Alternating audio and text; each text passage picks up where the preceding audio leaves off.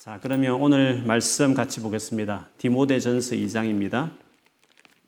디모데전서 2장 1절, 2절 두 절인데요. 제가 한번 읽어 보겠습니다. 디모데전서 2장 1절, 2절입니다. 제가 읽겠습니다. 그러므로 내가 첫째로 권하노니 모든 사람을 위하여 간구와 기도와 도고와 감사를 하되 임금들과 높은 지위에 있는 모든 사람을 위하여 하라. 이는 우리가 모든 경건과 단정함으로 고요하고 평안한 생활을 하려 함이라. 아멘. 우리 앞뒤 전으로 옆에 계신 분 계시면 가족끼리 축복하고 자기 자신을 향해서도 다시금 내 영혼을 내 영혼대로 들으라는 마음으로 믿음으로 영혼에게 선포하겠습니다. 올해는 반드시 기도로 돌파하겠습니다. 올해는 반드시 기도로 돌파하겠습니다. 아멘. 그렇게 될 줄 믿습니다.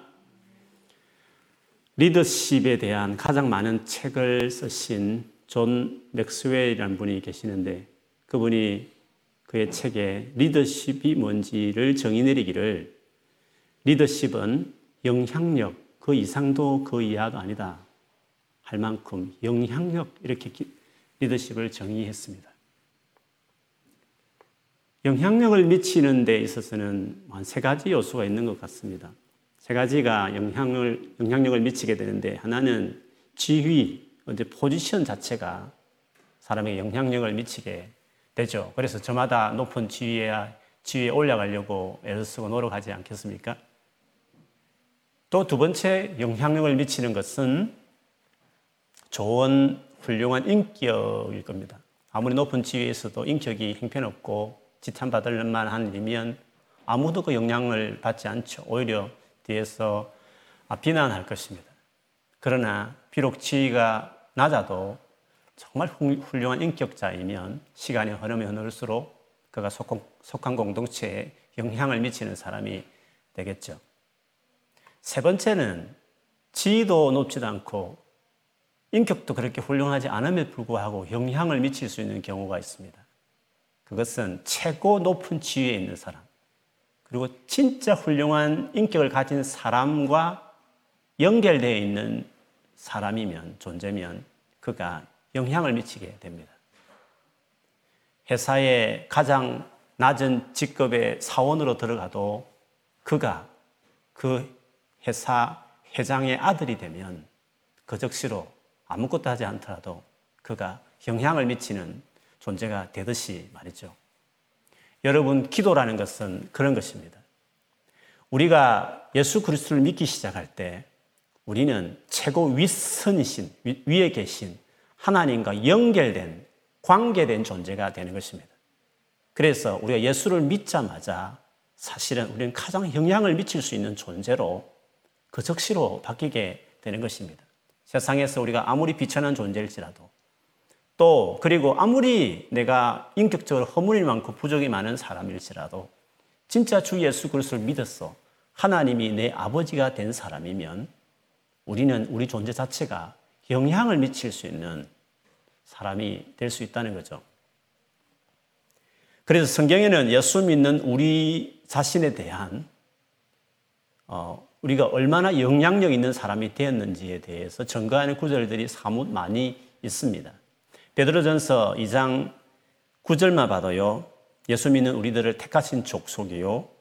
왕 같은 제사장들이다. 그 뒤에도 여러 구절 있지만 왕 같은 제사장, 우리를 왕이라는 칭호를 준 것이었습니다. 예수 믿는 그 한 가지만으로 우리가 왕이라는 영향력 있는 존재가 되었다라고 이야기합니다. 예수님께서도 베드로가 주는 그리스도시요 살아계신 하나님 아들입니다. 이 고백한 이후에 그렇게 나를 믿는 그렇게 신앙 고백하는 그렇게 해서 만들어진 교회에 주신 권세에 대해서 이렇게 설명했지 않습니까? 나, 나도 너에게 말한다. 너는 베드로다. 나는 이 반석 위에다가 내 교회를 세우겠다. 죽음의 문들이 그것을 이기지 못할 것이다. 내가 너에게 하늘나라의 열쇠를 주겠다. 내가 무엇이든지 땅에서 매면 하늘에서도 매일 것이요 땅에서 풀면 하늘에서도 풀릴 것이다 라고 말을 했습니다. 물론 가톨릭은 베드로라는 첫 사도에게 말한 권세다 이렇게 말할 수 있지만요. 그러나 땅에서 묶으면 하늘이 묶이고 풀면 하늘도 풀린다는 이 말을 똑같은 마태복음 18장에 가보면 교회 믿는 형제들이 두세 사람이 범죄한 형제를 위해서 하도 하도 건면해도 듣지 않는 그를 위해서 결국에는 합심해서 믿는 형제들이 뜨겁게 기도할 때 그 형제가 바뀔 것이라는 말을 하시면서 똑같이 땅에서 매면 하늘에서도 매이고 땅에서 풀면 하늘에서 풀린다는 말을 동일하게 인용하기 때문에 베드로라는 그 한 사람에게만 국한된 약속의 말씀이 아니라 믿는 형제들이 모여서 기도하는 바로 교회에 주신 권위였다. 마태복음 동일한 그 책 18장에도 바로 뒤에 두 장 이후의 말씀에도 그렇게 약속되어 있기 때문에 믿는 사람에게 가장 최고의 권세인 죽음의 권세도 이길 수, 이길 수 있는 그런 능력을 교회에 주셨다. 이렇게 말씀하고 있습니다. 근데 가슴 아픈 일은 예수 믿음에도 불구하고 내가 세상에서 별 볼일 없어도 아니 예수 믿지만 너무 행편없는 인격 같아서 그것만 보고 스스로 내가 얼마나 대단한 존재인지 대한 예수 믿는 사람으로서 주어진 갖게 된 권세가 능력이 얼마나 큰지를 스스로 모르고 살아간다는 사실입니다. 그런데 하나님은 그걸 너무 잘 아시기 때문에 끊임없이 우리들어 네가 얼마나 대단한 존재이며 존귀한 존재이며 능력이 많은 사람인지를 끊임없이 우리로 하여금 알게 하고 들려주고 싶고 또 믿게 하고 싶어 하죠. 반면에 사탄도 이것을 너무 잘합니다. 사탄은 어떻게 하든지 예수 믿는 우리들이 그 권세를 알지 못하도록 왜 알기 시작하면 그 능력을 발휘하기 시작하면 자기와 자기 왕국의 치명적인 존재가 될 것을 알기 때문에 어떤 식으로든지 그것을 알지 못하게 혈안이 되어 있습니다. 바울이 에베소라는 교회를 위해서 쓴 편지인 에베소서에 보면 1장에 그들을 위한 간절한 기도가 나오는데 기도 제목이 내용이 기록되어 있죠. 그 내용의 주 포인트는 너희들이 이미 예수 믿자마자 갖게 된 은혜와 복이 무엇인지를 알게 하시기를 바란다라는 기도를 합니다. 지혜와 계시의 영, 즉 성령께서 정말 역사하셔서 너희들이 어떤 은혜를 누리고 있는지를 알게 달라는 내용을 하는데 거기 내용을 보면 이렇습니다. 우리 주 예수 그리스도의 하나님이신 영광의 아버지께서 지혜와 계시의 영을 여러분에게 주셔서 하나님을 알게 하시고 하나님을 알게 해달라고 첫 번째 했습니다. 그 다음 여러분의 눈을 마음의 눈을 밝혀 주셔서 하나님의 부르심에 속한 소망이 무엇이며 소망이 뭔지를 알기를 구했어요. 그 다음 세 번째로는 성도들에게 베푸시는 하나님의 영광스러운 상속이 얼마나 풍성한지를 여러분이 알게 되기를 바랍니다. 우리가 앞으로 예수 믿었기 때문에 그 한 가지만으로 우리가 누리게 될 유산, 부모가 자녀에게 주는 상속, 그것이 사실 얼마나 놀라운 것이 좀 준비되어 있는지를 아, 그걸 알게 되기를 바란다고 말했습니다. 세 가지 기도 제목을 한 줄로 처리했습니다. 나머지 19절부터 21절까지 세 절에 걸쳐서 바울이 간절히 바라는 기도, 알기를 바라는 기도의 내용은 이랬습니다. 또한 믿는 사람들인 우리에게 강한 힘으로 활동하시는 하나님의 능력이 얼마나 엄청나게 큰지를 여러분이 알기 바랍니다. 하나님께서는 이 능력을 그리스도 안에서 발휘하셔서 그분을 죽은 사람들 가운데서 살리시고 하늘에서 자기의 오른편에 앉히셔서 모든 정권과 권세와 능력과 주권 위에 그리고 이 세상뿐만 아니라 오는 세상에서 일컬을 모든 이름 위에 뛰어나게 하셨습니다. 성도들에게 베풀고 계신 하나님의 능력이 얼마나 큰지를 알게 되기를 그래서 이해 못할 것 같으니까 그 능력이 똑같은 그 능력이 예수님 안에 활동해서 예수를 부활시키고 성천시켜서 모든 일에 뛰어난 그 자리에 앉혔던 바로 그 똑같은 능력이 지금 너희 안에 있는데 그 능력을 너희가 알기를 바란다. 하고 바울이 기도했다는 것입니다. 예수 잘 믿고 특별히 신령한 사람만 이런 능력을 가진 게 아니라 에베소 성도 전체 예수를 믿는 모든 사람이 바로 그 놀라운 능력이 지금 활동하고 있다. 그렇다, 그렇기 때문에 알기를 바란다고 말했습니다. 그 말은 예수를 믿어도 자기 안에 그 엄청난 능력이 있다는 것을 모른 채 살아갈 수 있기 때문에 알게 되기를 성령이 정말 역사하셔서 그거를 정말 알게 되기를 바울이 기도한 것이었습니다. 그러면 우리가 이런 엄청난 능력을 이미 예수 믿자마자 우리에게 주어진 일이었는데 그것을 알려면 그것을 누리고 경험하려고 하려면 무엇이 우리에게 필요할까요? 어떤 행동이 제일 필요하겠습니까? 그것은 기도하는 것입니다. 기도하는 것에 헌신할 때 비로소 그 능력이 나의 것이었다, 내 안에 있다는 것을 실제로 이제 깨닫고 경험하는 일들을 아, 하게 되는 것입니다. 사실 우리 안에 주어진 능력이 얼마나 큰지를 모르는 이유가 있습니다. 그거는 이것이 영적인 영역에 속한 일이기 때문에 즉 물리적으로 볼 때에는 내가 그렇게 대단하지 않는 거 않거든요.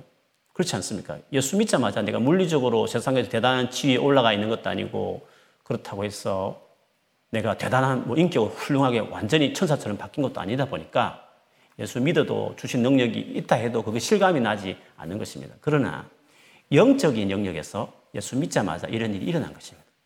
그런데 살면서 계속 경험하시겠지만 영적인 영역이 물리적 영역을 지배합니다. 모세가 손을 들었을 때 그 영적 영역이 기도가 여호수아가 밑에 싸우는 그 물리적 영역을 컨트롤했듯이 말이죠. 영적 영역이 중요합니다. 근데 그 영적인 파트를 바로 접속하는 게 뭐냐면 기도란 말이죠. 그래서 기도라는 그것이 우리의 영적 영역에 영향을 주는 것이고 그 기도하기 시작할 때 바로 비로소 내가 가진 예수 믿는 사람의 능력이 물리적인 나의 삶에 드러나고 나타나기 시작하는 것이기 때문에 기도라는 그것이 진정한 우리 그리스도에 주신 능력에 대해서 경험하게 하는 키와 같고 열쇠와 같고 문을 여는 것이라고 이야기할 수 있습니다. 그렇기 때문에 그리스도인이 된 다음에 영향력을 발휘하는 사람이 되려면 우리에게 이미 주어진 능력을 경험하고 나타내는 삶을 살기 위해서는 기도와 직결되어 있다는 것을 알 수 있습니다. 그래서 크리스찬의 리더십은 뭐 세상의 리더십하고 다릅니다. 물론 유능하고 경험 많고 실력 있고 훌륭한 인격이면 세상에 영향이 있듯이 교회 안에서도 교회 기관에서 뭐 그런 영향을 미칠 수 있는 것은 사실입니다. 그러나 그래 인간적으로 가진 어떤 댐댐이와 노력과 실력 그 이상에 하나님이 개입하고 하나님이 일하시는 영적인 영역에 의해서 물리적 영역에 영향을 주는 예수 믿는 사람만이 가능한 예수를 믿기 때문에 가능한 그게 그래서 나타나는 영향력을 발휘하기 위해서는 반드시 기도의 삶이 있어야 되는 것입니다. 그런 점에서 진정한 의미에서 기독교 리더십은 기도와 관련돼 있는 것입니다.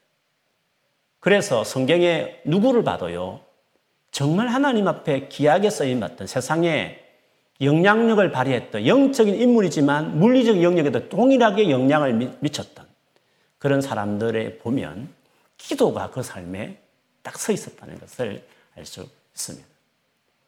그래서 기도가 영향력이며 기도가 리더십에 빼놓을 수 없는 요소다 하는 것을 우리가 기억할 필요가 있습니다.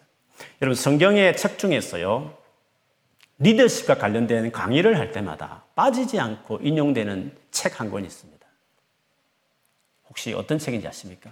리더십 강의를 할 때마다 가장 보편적으로 많이 언급되는 구약의 책이 하나 있습니다. 느헤미야서입니다. 느헤미야서. 느헤미야는 리더십의 어떤 이거젠플로 많이 언급됩니다. 그럴 만도 할 것이요. 느헤미야가 나중에 돌아와서 예루살렘 성벽을 이렇게 도시 성벽을 무너진 성벽을 그가 짓지 않습니까? 집 한 채 지어도요, 여러분 집 하나를 다 무너진 집을 새로 짓는다 생각해 보시오. 얼마나 많이 걸리겠습니까? 그런데 느헤미야는 예루살렘 성벽을 짓는데요. 52일 만에 두 달도 안 돼가지고 그 성벽을 지어내 버려. 그것도 뭐 물자가 많다거나 막 여러 상황이 좋은 것도 아니고 자기를 죽이려고 수많은 소문과 계략을 쓰고 막 암살범을 보내려고 혈안이 되어 있는 주변에 방해자들이 엄청 많은 가운데서도 52일 만에 그 일을 해낸 거죠. 그래서 그 느헤미야스를 보면서 리더자가 가져야 될 요소하면서 여러 가지 예를 들면서 리더십 강의를 하는 거죠. 그런데 여러분, 느헤미야스를 여러분 곰곰 읽어보면 제가 한때 느헤미야스를 묵상하면서 가장 인상 깊은 느헤미야의 행동에서 그것은 기도였습니다. 느헤미야서 1장부터 그가 하나님 앞에 무너진 성벽에 대한 이야기를 듣고 슬피 울면서 기도하면서 하나님 내가 이 일이 어떻게 하든지 쓰임받게 해달라는 강구로부터 1장이 시작돼요. 그리고 그가 돌아와서 조금 전에 말씀드린 것처럼 여러 가지 박해와 모함과 백성들 안에서 원망과 여러 가지 자기를 암살하려고 하는 여러 가지 위협들 이런 가운데서 중간중간에 너의 애매하는 주님 기억해 주소서. 종이 얼마나 주님을 섬기는 기억해 주소서. 저 원수들의 말을 해서 주님이 잊지 마시옵소서. 간절하게 그 어려운 상황들을 정말 기도로 우리가 선포하듯이 기도로 돌파했다는 것을 느헤미야서를 통해서 볼 수 있습니다. 그래서 느헤미야서 느헤미야 개인의 탁월함도 있지만 하나님이 영적인 영역에서 딱 그 제압하게 함으로 물리적인 상황에서 기적같이 52일 만에 성벽을 지어내는 그 놀라운 일을 했던 것은 원수들도 마침내 성벽이 완성되었을 때 이거 하나님 하셨다라고 자기들도 자인할 만큼 기적 같은 그 일을 행했다는 거죠. 그래서 기도가 살아있을 때 그 개인의 탁월함 그 이상의 하나님 하셨다고 밖에 말할 수 없는 영향력. 그것을 우리가 알 수 있는 거죠. 기도로 리더십을 발휘하는 대표적인 인물은 우리 주 예수 그리스도이십니다. 우리가 미리 살펴본 대로 예수님은 살아 생전에 중요한 모든 사역은 다 기도로 그가 시작하고 가정에도 마지막도 기도로 돌파해내서 사역을 이루셨다는 것을 알 수 있습니다. 그런데 여러분, 예수께서 부활하시고 성천하시고 나서 하나님께 올라가셔서 예수께서 지금 어떻게 하고 계신지에 대해서 성경에는 많은 구절로 우리에게 증가하고 있지 않습니다. 그런데 성천하신 예수님께서 어떻게 행하고 계시는지에 대해서 굳이 말씀드리면 두 가지 정도로 이야기할 수 있어요. 하나는 하나님 보좌 우편에 앉히셨다. 그 말은 온 땅을 다스리시는 주인이 되셨다. 그런 의미로 말씀하고 계십니다. 성천하신 이후에 예수님은 온 만물을 다스리는 주님이 되셨다라고 이야기하고 있습니다. 그래서 그 보좌는 이 땅에 있을 동안 고생했으니까 좀 쉬어라. 알라그 자체로 흔들흔들 하면서 재림 날짜 말씀해 주시면 그때 일어났게 하고 휴식하는 의자가 아니라 본격적으로 당신이 이루신 구원 사역의 근거 삼아서 구원의 완성을 위해서 열심히 세상을 다스리는 대통령 침식처럼 왕으로 취임하셔서 본격적으로 세상을 다스리시는 권능으로 다스리시는 그 일을 성천하신 이후로 예수님이 시작한 겁니다. 그래서 사울을 만나신 이도 예수님이었고 요한계시 1장에 사도 요한을 만나신 이도 부활하신 예수님이셨습니다. 성천하신 이후에 예수님은 열심히 일하고 계시다는 거죠. 그런 점에서 성천하신 이후에 예수님은 보좌 우편에 앉으신 이제 왕으로서 통치를 시작하게 됐다. 그게 첫 번째 성천하신 이후에 예수님의 모습입니다. 두 번째로는 우리가 너무 잘 알듯이 성천하신 이후에 예수님이 가장 집중적으로 하고 있는 일이 뭘까 했을 때 그것은 하나님 보좌 우편에서 우리를 위해서 기도하시는 일이다. 한 것을 알 수 있습니다. 그래서 로마서 8장 34절에 보면 그 기도하시는 예수님에 대해서 이렇게 이야기합니다. 누가 감히 그들을 정죄하겠습니까? 그리스도 예수는 죽으셨지만 오히려 살아나셔서 하나님의 오른쪽에 계시며 우리를 위하여 대신 강구하여 주십니다. 하나님께서 예수를 성천시켰을 때 예수님은 우편에 앉으셔서 주인, 통치하는 일을 하는데 통치하는 그 통치 액션 중에 최고 강조해서 언급하는 것이 기도였다는 점이 중요합니다.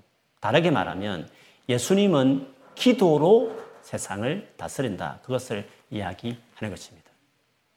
기도가 최고 다스리는, 기도가 최고 영향력을 발휘하는 통로라는 것을 예수님이 너무 잘 아는 것입니다. 하나님 우편에서 아버지 성부에게 기도하기 시작하면 그 성부가 그 기도를 듣고 성령을 보내고 천사를 보내면서 예수님의 기도대로 세상이 돌아가게 되는 것입니다. 즉, 기도함으로 예수님이 세상을 다스리게 되는 것이죠. 그러므로 기도는 예수님의 최고 통치 행위다라는 것이 성경이 말하는 것입니다. 근데 여러분 기억하십니까? 예수께서 우리들어, 예수 믿는 우리들어 내 이름으로 기도하라 이렇게 말씀하셨습니다. 내 이름을 써라.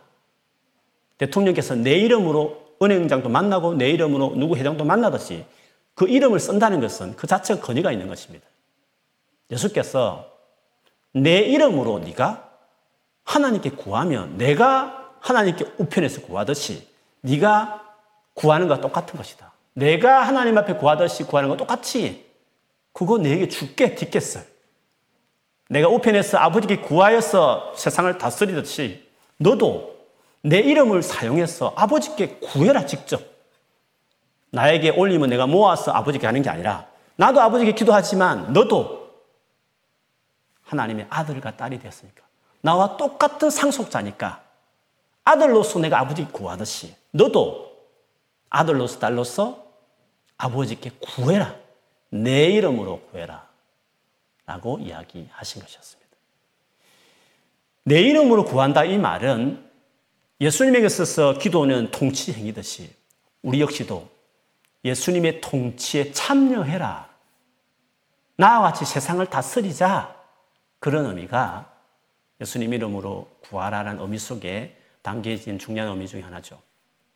그래서 저는 종종 예수님 이름으로 구한다는 이 기도에 대한 이 이미지를 떠올릴 때 청와대 비서관 회의를 늘 생각합니다. 지금 우리 문재인 대통령과 청와대 수많은 비서들이 모여서 그 나라의 중요한 해난들을 가지고 언론하지 않겠습니까? 여러 가지 안건을 가지고 그때그때만 처리할 것들을 내놓고 토론하고 그리고 대통령이 그 모든 것에 어중을 밝히고 그렇게 하면 각 비서관들이 그것을 결정에 따라 언론한 것에 따라서 드디어 각 영역에 이제 비서관들이 전달하여서 나라 전체가 돌아가도록 이렇게 하는 청와대 비서관 회의 같이 기도는 하나님의 통치의 그 테이블에 참여하는 행위요. 거기서 내 의견을 말하고 거기서 주님의 의중을 듣고 그리고 그것을 같이 공유한 다음에 이제 하나님 앞에 부르짖는 것입니다. 주님, 이 뜻이 이 확정된 하늘에서 이루어진 이미 결정된 이 뜻이 이 땅에 이루어지게 해 주십시오라고 기도하기 시작하는 것입니다. 그래서 기도는 예수께서 우리에게 주신 기도의 그 어, 영향력이라는 것은 어느 정도 분량이 됐을 때는 그저 내 필요한 거 구하고 내 문제 해결하는 정도의 이방인들의 흔히 말하는 자기의 욕심과 자기의 문제를 해결하는 수단으로서의 기도의 정도가 아니라 하나님 나라의 주 메인 통치 테이블에 참여해서 같이 세상을 다스리는 같이 의논하고 같이 그것이 이루어지기를 구하는 기도는 통치입니다. 세상을 다스리시는 하나님의 방식 중에 예수님이 지금 하고 있는 그 방식을 우리들어 하라고 같이 하자고 그리스도와 함께 세상을 다스리자고 주님이 그렇게 말씀하시는 것입니다. 그 같은 실제적인 예들을 요한계시록이 너무 잘 보여주고 있습니다. 요한계시록은 예수님이 성천하신 이후에 재림할 때까지 일어날, 즉, 초림과 재림 사이 일어날, 세상 일어날 수많은 일들을 설명한 책입니다. 그런데 대표적으로 보면 거기에서 심판 시리즈 나오지 않습니까? 책이 있는데 일곱 인으로 이렇게 묶여져 있는 그것 인을 뗄 때마다 세상에 심판이 일어나는. 두 번째는 나팔 불고 일곱 나팔을 불면 세상에 하나하나 불 때마다 세상에 또 심판이 일어나는. 마지막 심판은 대접 대접을 이렇게 부으면 땅에 부으면 심판이 일어나죠. 일곱 대접을 붓는 그리고 예수님이 이제 재림하게 되지 않습니까? 그런데 여러분 그 중요한 이 땅에 하나님이 뭔가 당신의 계획하신 것을 이루는 그 일들이 요한계시를 보면 보좌에서 일어났습니다. 하늘에 보좌가 있고 내 생물이 있고 24장로가 있고 천군 천사들이 밤낮으로 찬양하는 그 보좌, 보좌에 앉아 계신 그 하나님, 그 보좌에서 인을 떼도록 뭔가 조치가 취해지고 나팔을 부르고 나팔 부는 천사들이 왔다 가고 대접을 주어서 받고 보좌에서 그 모든 일들이 일어난단 말이죠. 그런데 하나님이 세상을 다스리고 하나님께서 세상을 인도하신다는 것을 요한계시록이 보여주는데요. 근데 놀라운 것은 그 하나하나의 심판 시리즈에 빠지지 않고 나오는 것이 뭐냐 하면 성도들의 기도라는 것입니다. 첫 번째, 인, 인 심판 시리즈와 관련된 5장에 먼저 일어나고 6장부터 시작되는 5장에 보면 6장 인 심판 있기 전에 어떤 일이 있는지를 보면 이렇습니다. 요한계시록 5장 7, 8절에 보면 어린 양이 나와서 보좌에 앉아 계신 분의 오른손에서 그 두루마리를 받았습니다. 그 두루마리를 펴면 이 재앙이 일어나는 거죠. 그가 그 두루마리를 받아 들, 들었을 때에 내 생물과 서물, 서물네 장로가 각각 검은 거와 향이 가득히 담긴 검 대접을 가지고 어린 양 앞에 엎드렸습니다. 그 향은 곧 성도들의 기도입니다. 주님이 일하시지만 성도들의 그 기도로 그것들이 결국 이루어졌다는 것을 이야기하는 거죠. 그리고 나팔, 두 번째 심판시대 나팔 재앙에 대해서는 8장에 기록되어 있는데요. 8장 2절, 3절에 보면 이렇습니다. 그리고 나는 하나님 앞에 서 있는 일곱 천사를 보았습니다. 그들 나팔을 하나씩 받아 가지고 있었습니다. 또 다른 천사가 와서 금 향로를 들고 재단에 섰습니다. 그는 모든 성도의 기도에 향을 더해서 보좌 앞 금 재단에 드리려고 많은 향을 받았습니다. 역시 성도들의 기도와 함께 나팔, 일곱 나팔 천사가 나가는 것을 볼 수 있습니다. 마지막 심판 시리즈는 일곱 대접 심판인데 여기에 직접적으로 성도의 기도는 언급이 없지만 특별히 이 재판이 일어나는 이 심판이 일어날 때에 재단에서 울려 퍼지는 소리에 대한 강조점을 이야기하고 있습니다. 제가 읽어드리면 이렇습니다. 16장 4절 7절에 보면 세 번째 천사가 대접을 강과 샘물에 쏟으니 물이 피가 되었습니다. 내가 들으니 물을 주관하는 천사가 말하기를 지금도 계시고 전에도 계시던 거룩하신 주님 이렇게 심판하셨으니 주님은 어려우신 분이십니다. 그들은 성도들과 예언자들의 피를 흘리게 하였으므로 주님께서 그들에게 피를 주어 마시게 하셨습니다. 그들은 그렇게 되어야 마땅합니다. 하였습니다. 또 내가 들으니 재단에서 그렇습니다. 주 하나님 전능하신 분 주님의 심판은 참되고 어렵습니다. 하는 소리가 울려 나왔습니다. 이 마지막 심판이 이루어나는 이유가 뭐냐면 성도들과 연자들을 죽였기 때문에 피를 흘렸기 때문에 심판이 일어나는 것이다. 그래서 그들 심판받는 건 너무나 어렵고 당연한 것이다. 라고 이야기했죠. 그런데 재단에서 소리가 나왔습니다. 그렇습니다. 주 하나님 전능하신 주님의 심판은 참되고 어렵습니다. 라고 말했습니다. 이 재단이 어떤 곳이냐면 요한계시를 보면 그 재단에 바로 이 죽었던 성도들과 예언자들의 영혼이 그 재단에서 우리의 이 억울한 이 순교에 대해서 언제 원한을 갚아주시겠습니까? 라고 기도했던 재단이라는 것을 요한계시록에 증거합니다. 이 세 번째 마지막 대접 재앙이 일어날 때 일어날 때 이 재앙의 이유도 심판의 이유도 그들 성도들의 죽음 때문이었고 그것이 일어날 때 바로 그 재단에서 비로소 언제 우리가 원한을 풀어 주시겠습니까? 탄했던 그 영혼들이 드디어 이제는 그 원한을 풀어 주시는 주님 주의 심판은 너무나 당연하고 어렵습니다라고 이제 그들이 심판을 마지막 완전한 심판을 행하는 그 대접 심판을 중간에 그들이 감사하고 기뻐하는 고백이 나왔다는 거죠.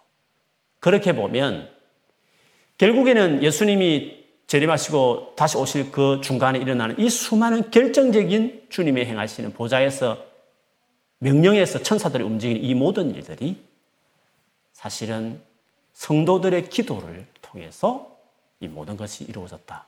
즉 하나님의 통치에 주님은 기도를 성도의 기도를 들으시고 그 기도를 동력자처럼 여기시고 그 기도로 인하여 당신이 일을 하셨다는 것을 그만큼 우리를 당신 사역의 파트너로 당신의 이 세상을 다스리는 통치의 파트너십으로 성도들을 지금 기도를 듣고 계시다는 것을 볼 수 있습니다. 오늘 우리가 읽었던 본문 디모데전서 2장 1, 2절 또 바울이 최고 리더십을 교회에 발휘하는 디모데에게 첫 번째로 권하는 것이 있다 하시면서 기도를 이야기했습니다. 첫 번째로 그러므로 첫째로 권하노니 모든 사람을 위하여 간구와 기도와 도구와 감사를 하되 첫 번째 이 말은 우선순위라 이 뜻입니다. 다른 기관의 리더자들은 좀 다를 수 있지만 적어도 영적인 사역을 하는 영적인 존재들을 세워가는 목회자인 너에게 있어서 첫째 중요하게 생각할 것이 기도다. 그것을 꼭 하라고 건면하는 것이었습니다. 사도들도 기도와 말씀 전하는 것 외에는 내가 하지 않고 이것에 전무하겠다 말한 것처럼 기도를 첫 번째로 두었듯이 바울 역시도 영적인 리더십이라는 것은 기도의 리더십이다. 기도가 중요한 것이다.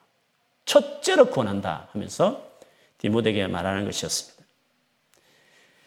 그리고 2절에서는 기도의 대상, 그리고 기도의 결과에 대해서 2절에서 이야기합니다. 기도의 대상은 누굽니까? 임금들, 높은 지위에 있는 모든 사람을 위해서 기도하라고 말했습니다. 결과는 어떻습니까? 그러면 이는 왜냐하면 그 이유는 우리가 믿는 우리들이 모든 경, 경건과 단정함으로 고요하고 평안한 생활을 하려 함이라는 것입니다. 놀랍지 않습니까? 임금들과 높은 지혜에 있는 사람들을 위해서 기도를 하면 그들이 입법할 때, 통치할 때 뭔가 영향을 주가지고 결과적으로 우리가 경건하게 살고 단정하게 살아가는데 필요한 고요하고 평안한 생활을 하게 되는 이상한 사회적인 결과가 나타난다 이 뜻 아닙니까? 기도만 하는데 불구하고 그 임금들이 그들을 위해서 임금을 위해 기도했더니 높은 지혜 있는 사람을 위해 기도했더니 그들이 뭔가 그 기도에 영향을 받아서 경건하게 단단하게 살 수 있는 그런 상황을 고요하고 평안한 생활을 하게 그들이 나라를 바꿔갈 것이다. 이렇게 말했다는 거죠. 그러면 누가 더 위대합니까? 임금이 위대합니까? 임금에게 영향을 주는 사람이 더 큰 사람입니까? 오늘 말씀 그대로 그들을 위해서 기도하라고 한 바로 믿는 성도들이 임금을 다스리고 높은 지위에 있는 사람들을 다스리는 그들에게 영향을 주는 것이 기도라는 것을 이야기하는 것입니다. 왜냐하면 우리가 기도하면 하나님 들으시고 최고 높인 위선이신 그 하나님께서 그 밑에 선인 임금들과 높은 지위 있는 사람들에게 영향을 미치기 때문에 그런 것이죠. 그래서 기도는 그리스도인들이 세상에서 행사하는 최고 통치입니다. 바로 하나님의 자녀에게 주신 그 능력과 권위를 행사하는 일이다 하는 것을 이렇게 말해 주는 것입니다. 그래서 내 영향력의 크기는 기도의 크기와 같은 것입니다. 내가 기도하는 사람의 수만큼 내가 영적인 영향을 미치는 것입니다. 내가 기도하는 지역과 영역만큼 내가 통치하는 영역이 그와 같이 되는 것입니다. 물론 빈말로 뭐 원열방을 구원해 주십시오 말하면 열방을 다스린다 이렇게 말할 수 있을 수 있겠지만 그런 것보다는요 마음입니다. 진짜 그게 마음에 우러나오는 기도면 여러분 다스리는 영역은 열방인 것입니다. 나라를 위해서 기도하는데 별로 마음이 땡기지 않는다. 내 개인 기도할 때는 간절한데 나라를 위해 기도할 때는 그냥 마음에 뭐 형식적인 것 같다. 그러면 아직 마음까지 나라까지 다스려서 영향이 안 된 것입니다.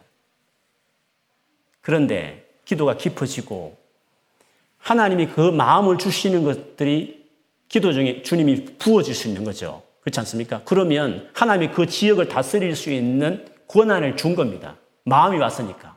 그래서 나라를 위해 구하는데 간절하게 기도가 된다. 그러면 하나님이 그 나라를 다스릴 권한을 준 겁니다. 나라를 위한 기도가 간절히 나오는 것이니까. 간절히 기도가 나오는 영역만큼 내가 다스린 것입니다. 나는 모든 영역에 간절하지 않다. 그러면 전혀 영적으로 아무것도 다스리지 못하는 것입니다. 내가 어떤 영혼을 놓고 간절히 구한다. 그러면 그 영혼을 내가 다스리는 겁니다. 내가 런던 땅을 놓고 간절히 구한다. 정말 런던의 선교에 대해서 간절한 마음이 있다. 그러면 하나님이 그 런던을 그에게 맡긴 것입니다. 네가 그것을 간절히 구한다는 것은 그것을 이미 네가 다스리는 권한을 내게 주었다. 열방을 구해라. 그러면 내가 그것을 주겠다라고 주님이 말씀하신 것이었습니다. 그래서 내가 어느, 어느 정도까지 기도하는지, 내가 어느 정도의 사람까지 기도하는지, 내가 어느 영역까지 기도하는가 하는 것은 내게 주신 하나님 주신 능력을 어느 정도까지 내가 다스리고 통치하고 있는지를 보여주는 것입니다. 그러므로 우리 안에 정말 그리스도인의 풍성한 능력의 삶을 살아내려면 기도라는 이것에 헌신해야 됩니다. 나와 내 가족만을 위해 간절히 기도하는 그것으로 시작하지만 계속 기도에 헌신하기 시작하면 주께서 이제 마음을 주시는 겁니다. 그래서 한두 사람 주변의 사람을 위해서 같이 간절한 마음으로 기도하는 일들이 일어나기 시작하는 것이죠.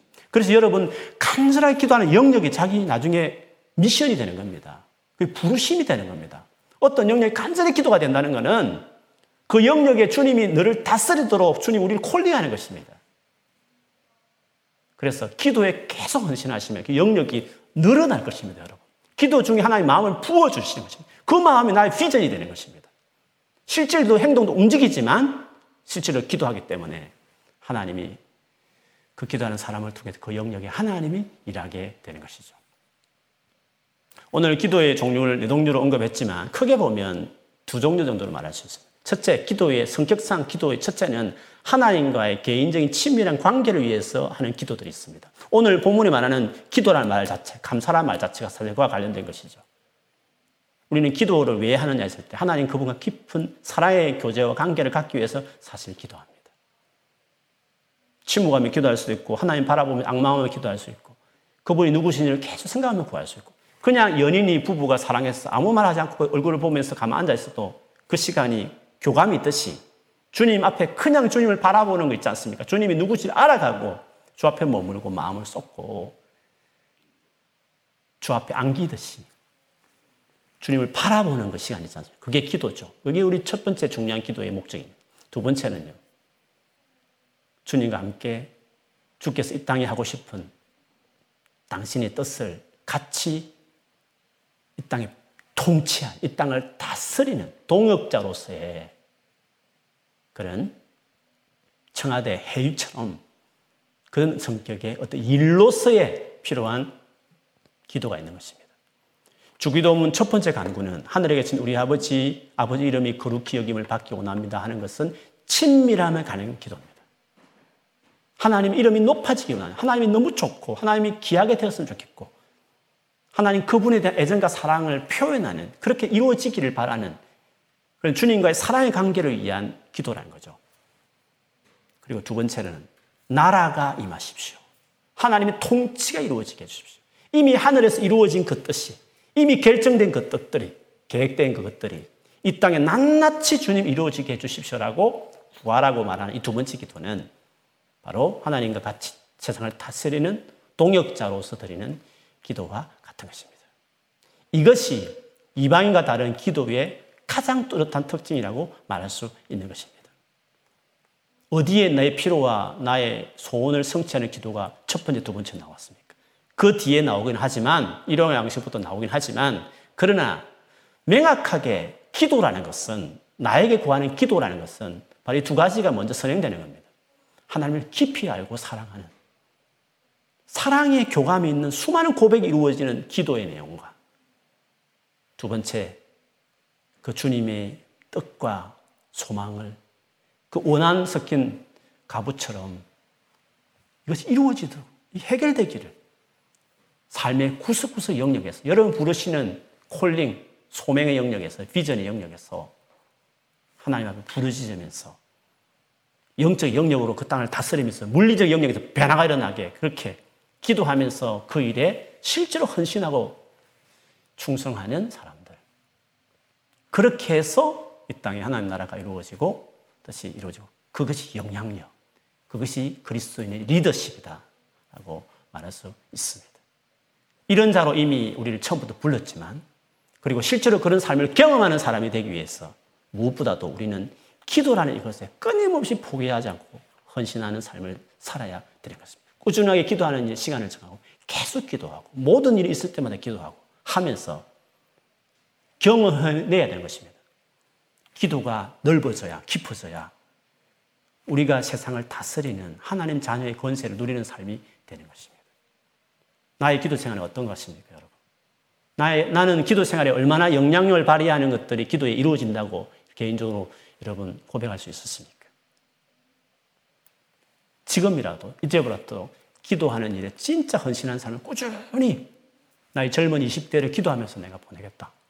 한번 헌신해 보겠다. 나의 30대를, 나의 40대를, 나의 남은 생애에 하나님의 통치가 이루어지는 일에 같이 동역자처럼 쓰임 받기 위해서 주님을 알아가는 일에, 주님을 사랑하는 일에, 주님 관계의 친밀함을 위해서 헌신하는 의미의 기도로 and 다음 스텝으로 그 주님과 함께 한 마음이 되어서 세상을 다스리는 사람으로 세상에 영향을 미치는 사역자로서 내가 살기를 바라는 자가 되기 위해서 기도가 중요한 것입니다. 정말 기도에 헌신하는 우리의 삶이 되어야 될 줄 믿습니다. 예수 믿은 이후에 끊임없이 기도를 내 삶 안에 세우는, 세워지게 하는 그런 사람으로 나아가는 우리가 되어야 될 줄 믿습니다. 계속 기도하는 여러분 되기를 주의 이름을 축복합니다. 오늘 이 밤에도 기도하는 새로운 은혜를 주시고 시작해 하시는 기도에 뭔가 새로운 돌파가 일어나는 새로운 변화가 일어나고 그 은혜가 임하는 귀한 시간이 될 수 있기를 주의 이름으로 축원합니다. 아멘.